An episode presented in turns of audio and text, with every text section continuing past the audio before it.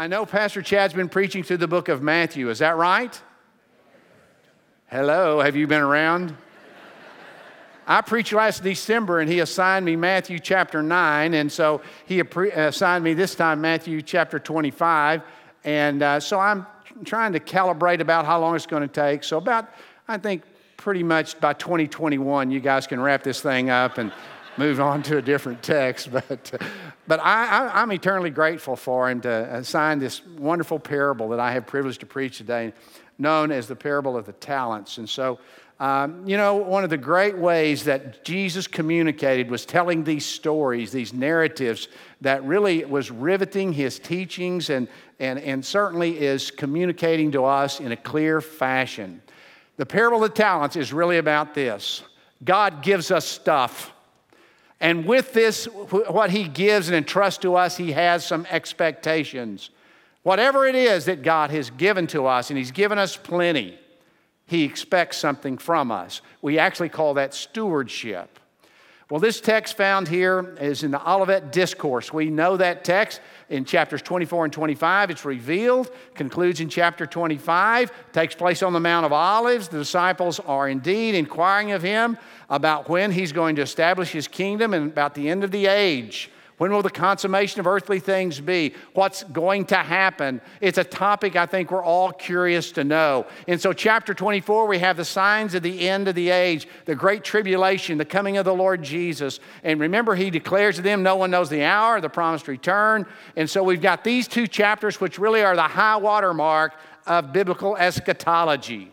Now, in chapter 25, he gives two parables to say, You better be ready for my return. The first one is the parable of the ten virgins, and the one I'm going to be uh, unpacking today is the parable of the talents, how we can rightfully use what God has entrusted to us. Would you pray with me?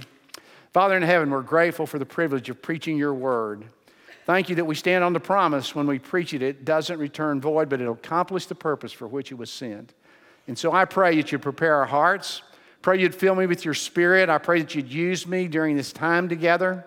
Thank you for preserving your word for us, and we can invest our lives in the truths that we'll even learn today. Help us to be found faithful, I pray in Jesus' name.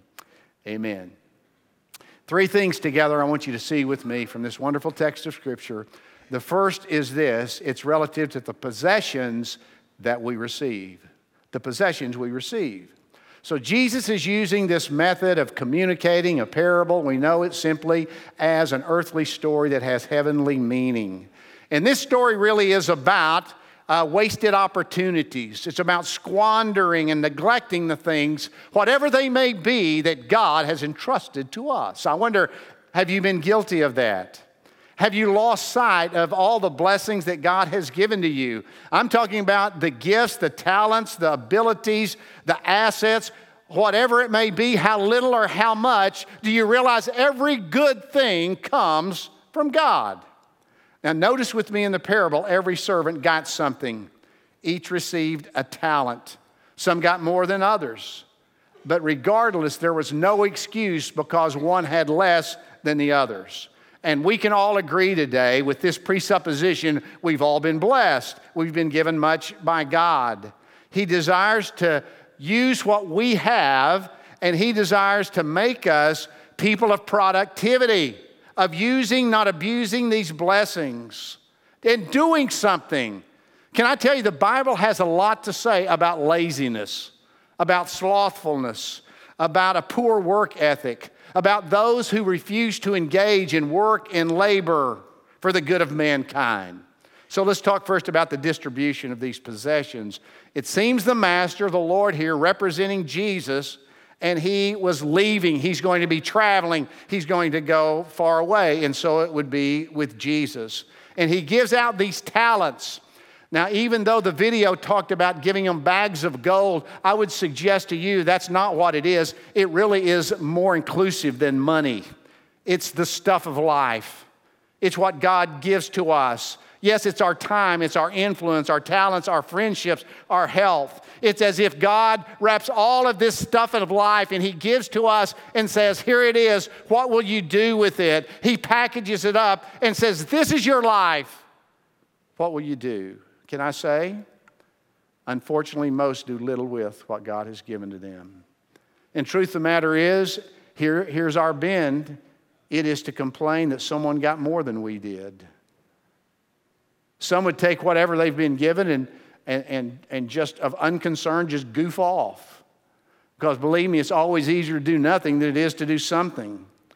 But here's the problem with many of you today you're going to spend it all on things that have no value. What's obvious here, every man didn't get the same. Can we agree that God's not a socialist?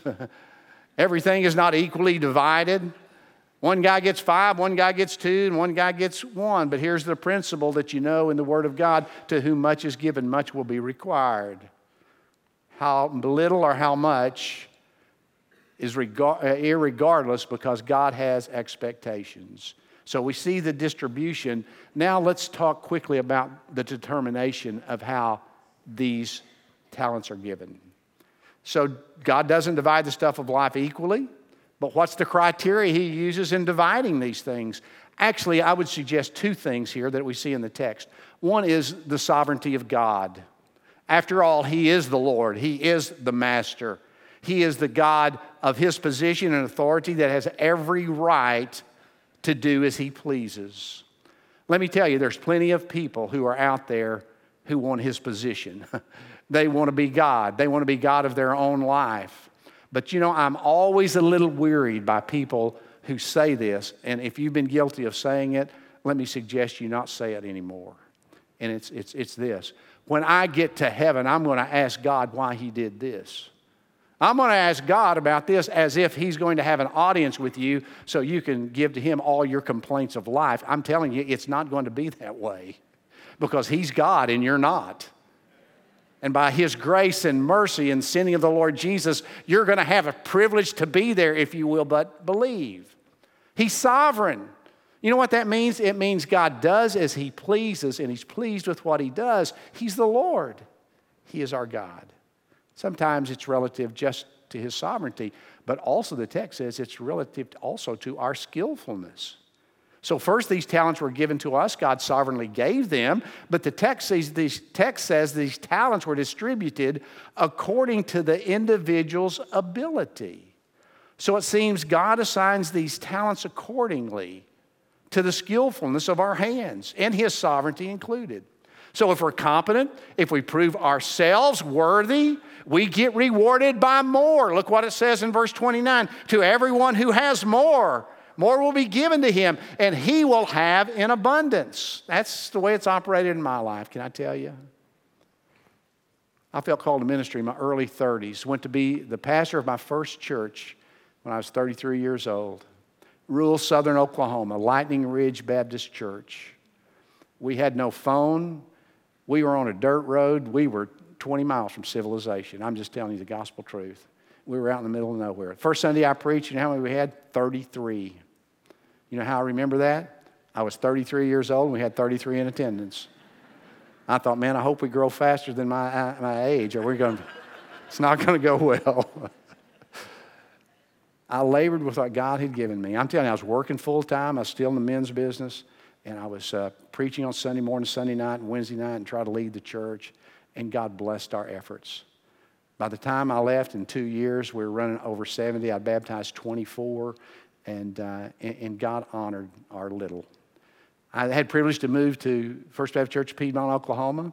We run about 300 in that church, and we invested our life there for the next three and a half, four years. And uh, that church grew about 30%. And we took with what God gave us more, and, and we were able to do a little more. It was uh, 30 years ago, two weeks ago, that Mary and I came to Kansas City, Johnson County, and we interviewed at the Brownings house, Roy and Carlene, who are right over here to my right, about five rows back. And we got through with a wonderful interview of a bunch of good people that we were so, um, uh, so pleased to be in their midst. And, and, and, and, but we just didn't feel like God was in it, and we told them no. So we turn and go back to Oklahoma. We see the city, and God is changing our hearts before we could get back home but we had already goofed the opportunity up. You know, we had, we had told them we couldn't do it, and we had to live with that. So we continued to labor a couple of months. They pursued a couple of other fellows, and, and there were some dead ends there, and don't know exactly how all that unfolded, but I know this: they called me back in uh, late November and said, "Would you reconsider coming to be our pastor?" I said, "I'd have considered it the next day if you'd have called me." We've been praying that maybe God had that for us, and we came and we preached in January. It'd be it'd be 30 years this January. We had a unanimous vote, 77 to zero. I remember it well. It was a great day and we moved up here and began to invest our life. We had about 130 the first Sunday that I preached there. It was a special day. We began to labor as we, we could, move from place to place, and we were, you know, really as one foot forward and two foots back for a few years, but finally we got some traction. And pretty soon that little became more and more and more. And we saw God do some incredible things here. You know, we went from 200 to 400 to 600 to 800 to 1,000. Some of you had to, was in, on that ride with me. And then 1,200 and then 1,500 and then 2,000 and then 2,500 and then 3,000. And then these campuses. And I retired after 25 years, as Bill made mention. That Sunday we had 4,100 worshiping together. You say, how in the world did that happen? Boy, if you can figure it out, you tell me. But here's what I do know God would take a two talent man, a B student, chronically ill, who believed if you get a little and you use it, you'll get a little more. And he showed himself faithful.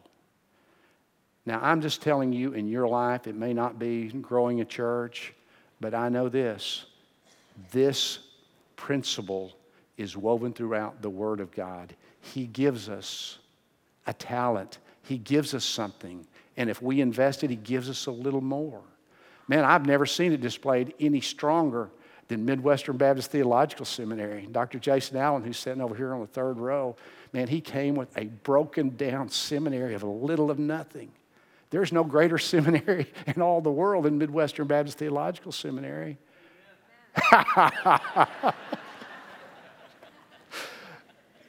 when I conclude, Jason's going to say, That's the best sermon I ever heard you preach. But he did. He took what little God gave him, and God gave him a little more, and a little more, and a little more, because that's what he does in our life. And that's what Jesus is, is teaching us here.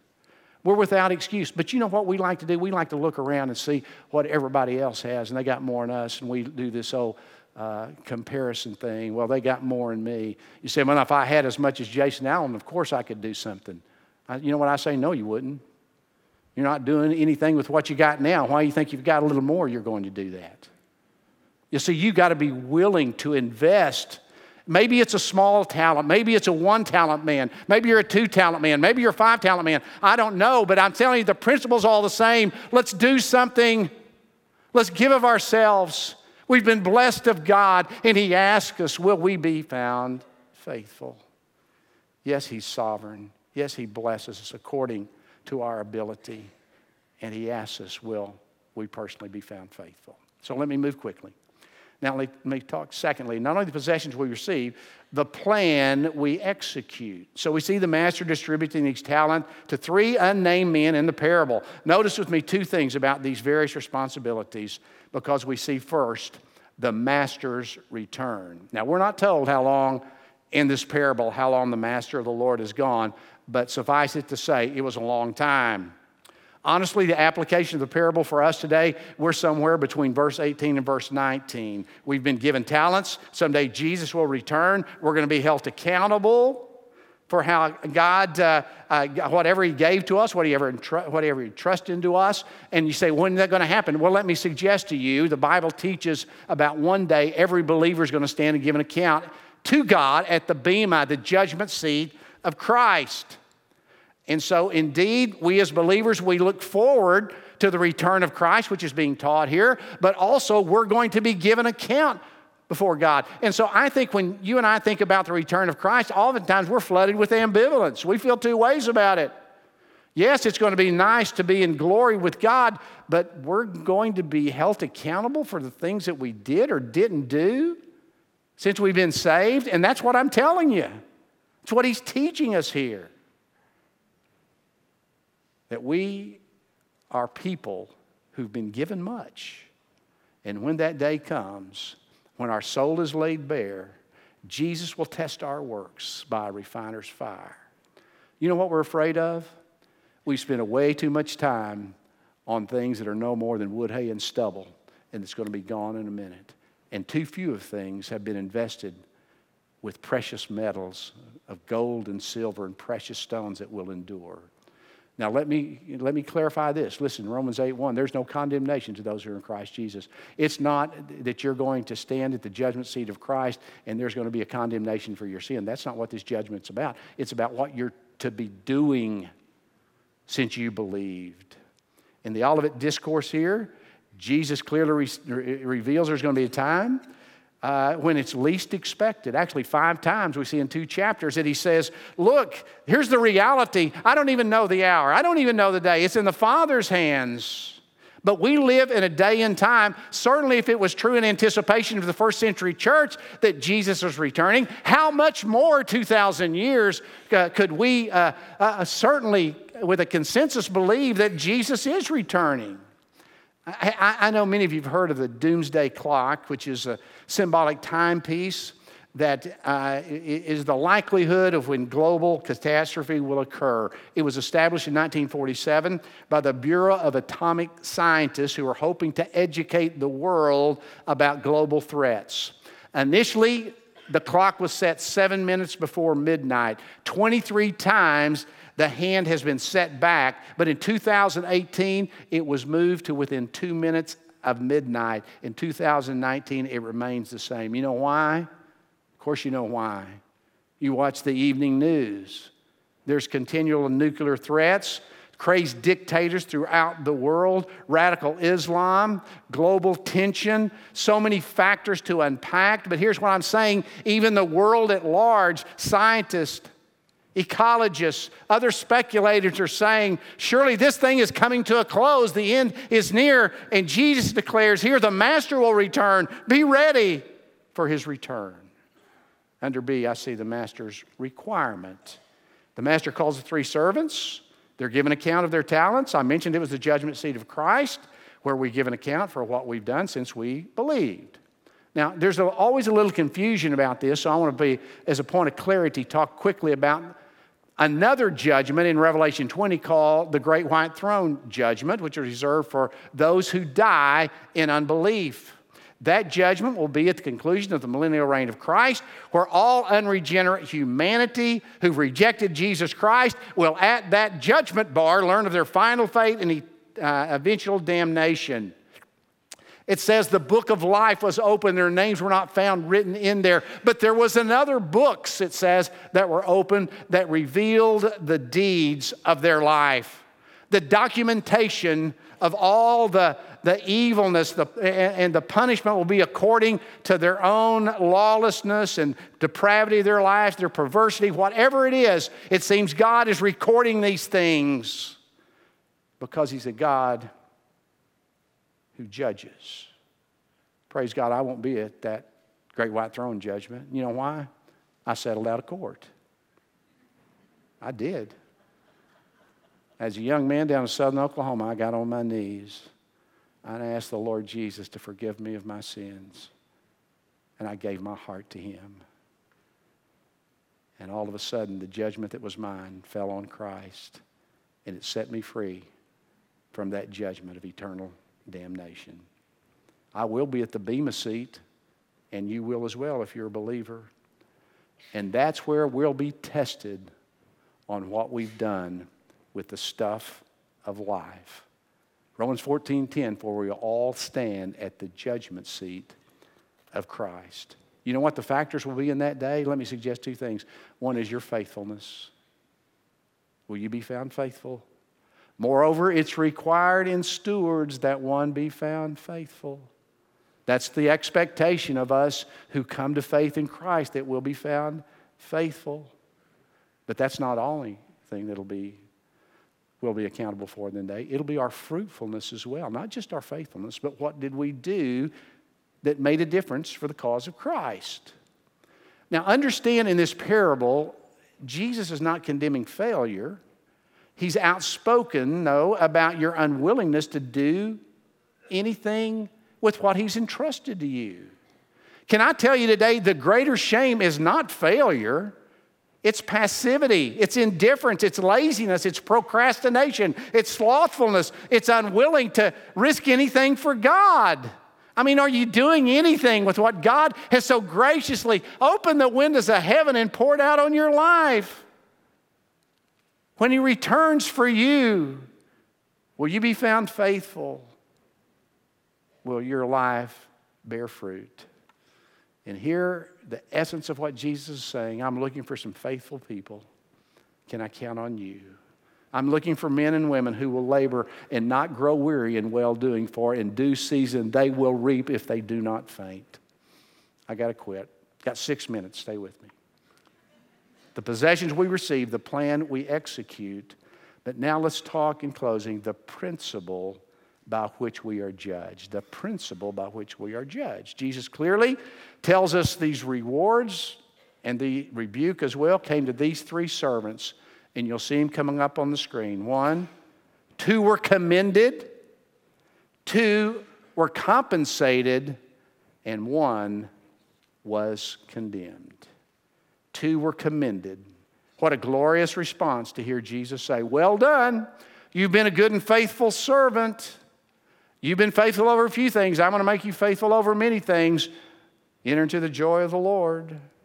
You, you realize the five talent man and the two talent man, the very same words were used by the master to, to each one. There was no shame in the two talent man just getting two talents, or the five talent man to, get, to receive a greater praise because he had, had, had, done, uh, uh, had given uh, and received five talents. It's, it's just not that way because they were faithful in what they had. But what a praise to hear. Let me just parenthetically mention something here. I know a lot of people who've lived their life and never really received much praise, especially from their earthly father. Regardless of what they did, no matter how hard they tried, their efforts went unnoticed and unappreciated they never heard the sweet words of, Son, I'm proud of you. Honey, I'm so proud of you. You've been a blessing to me. I'm honored to be your dad. What a joy it's been to be your mother. Here, here let, let me tell you, here's reality. We come to believe about ourselves what the most important person in our life is saying about us. You with me? We come to believe about ourselves what the most important person in our life is saying about us. Listen, as parents, God entrusts us with kids. We're important to them, although it doesn't seem that way sometimes. We are. And we give them good words. We bless them with good words. We encourage them. Let's tell them how proud we are of them. I'm telling you, it'll make a difference, a lasting uh, uh, uh, difference in our life. I'm telling you, I am where I am today not only by the grace of God, but because I had a mother that believed in me. She thought I was the smartest guy in the class. She thought I was the best athlete, and there was no shame with her. All she could do was tell me how grand I was, and I believed a little bit of it. It helped me greatly. And I'm telling you, moms, you can make a difference. I'm telling you, dads, you can make a difference. And here, even if that never happened in your life, that'll even wax dim one day when Jesus steps into your life and says, Well done. You've been a good man. You've been a good lady. Thank you for serving me. Enter into the joy of the Lord. So, parents, let's look for an opportunity to be a blessing. Let's look for an opportunity to be an encouragement. Well, these two were commended by God, and two were then compensated. Here's what I'm talking about. These two talent, five talent men said, You've been faithful a few things. I'm going to put you in charge of many things. So I'm going to take the liberty to say this. I can't prove it from the Bible, but I believe this may be going on here. I think with what we are faithful with here on earth, God's going to give to us accordingly one day in glory. I believe heaven's going to be a glorious thing. It's all going to be grand and all of that. But I'm telling you, we're going to have some responsibility there. And I believe that's what he's talking about here. Listen, you do you, you, you be faithful in what you get. And one day I'm going to put you in charge of more. If I'm wrong, you tell me I was wrong when we get there. But I do believe that's the principle. We're spending a lot of time together in glory. Doesn't it make sense that who were, those who were faithful here, He will use in whatever way it may look like? I don't know. But He entrusts them with greater responsibility. I believe it's true here on earth, but I believe it's true in heaven as well. So, the essence of this parable is Jesus calls us to accept responsibility. Don't place blame for our, our, our, lives on someone else. We've all been given talents, some things to be used of God, and if we don't use, lose, use them, we will lose them. Let's put our talents to work. Finally, I quit with this one was condemned. Listen, it was a hard judgment by the master. Can you imagine Jesus calling someone a wicked and lazy person? honestly, it, it, it's a little bit of a dicey text to, to evaluate, but I'm going to make an effort. Some would argue, well, this guy that uh, was casting out our darkness, he lost his reward since he's already part of the, the kingdom of God. He didn't lose his salvation, obviously, but he did lose his rewards. The problem is this this outer darkness thing where there's weeping and gnashing of teeth, when Jesus used it, he, he wasn't talking about losing some rewards, but he was talking about being cast into outer darkness in hell. Honestly, here, let me say this quickly. To build a theology on a parable is, never correct. Because a parable was about communicating one significant truth. And when you start treating them as allegory or trying to find an interpretation of everything that's being taught in the parable, I'm telling you, you'll, you'll get way off off center. And I do believe the essence of this parable is about personal responsibility that I've preached on today, but I'm going to suggest very well what I, I believe is going on here, it very well could be going on. Because you know as well as me, oftentimes in the gospel, we find Jesus talking about religious pretentiousness. I'm telling you, he was always coming against the religious community as hypocrites. And maybe this one talent man never had experienced saving faith. Maybe he's a picture of one who had a superficial faith. Maybe he's like the one who, who, who comes to church all right. They learn the language, they sing the songs, they go through the motions, they honor God with their lips, but their hearts are far from God. Picture of one who never serves, who never gives, who never labors, who never sacrifices for anything, and their own life tells on them. It may be the evidence of this counterfeit faith is seen as he begins to make an attack on the master's character and defame him, accusing him of being unjust, dishonest. And his erroneous idea of who the master was perhaps proved he really didn't know the master. I'm asking you today do you really know the master? Does your commitments, to, to your investments, do your, does your passion prove that you belong to Him? Are you doing anything with what you've been given? You can be faithful, and God will take your faithfulness and He'll make it fruitful. Sow some gospel seeds. Give until it's hilarious. Be a blessing and get blessed. Quit doing nothing and do something. You can do it. He's gifted you, He's called you to be found faithful. Would you bow your heads with me today? So we always do. We give a public invitation, invite people to make decisions for Christ, and today's no different. Maybe you resolved in your own heart to do something. Praise God. I believe that's the lesson being taught. To take a talent, don't bury it. Invest it. Give, and it'll be given to you. Good measure, pressed down, shaken together, running over. Give it away. Give your life away. Give your love away.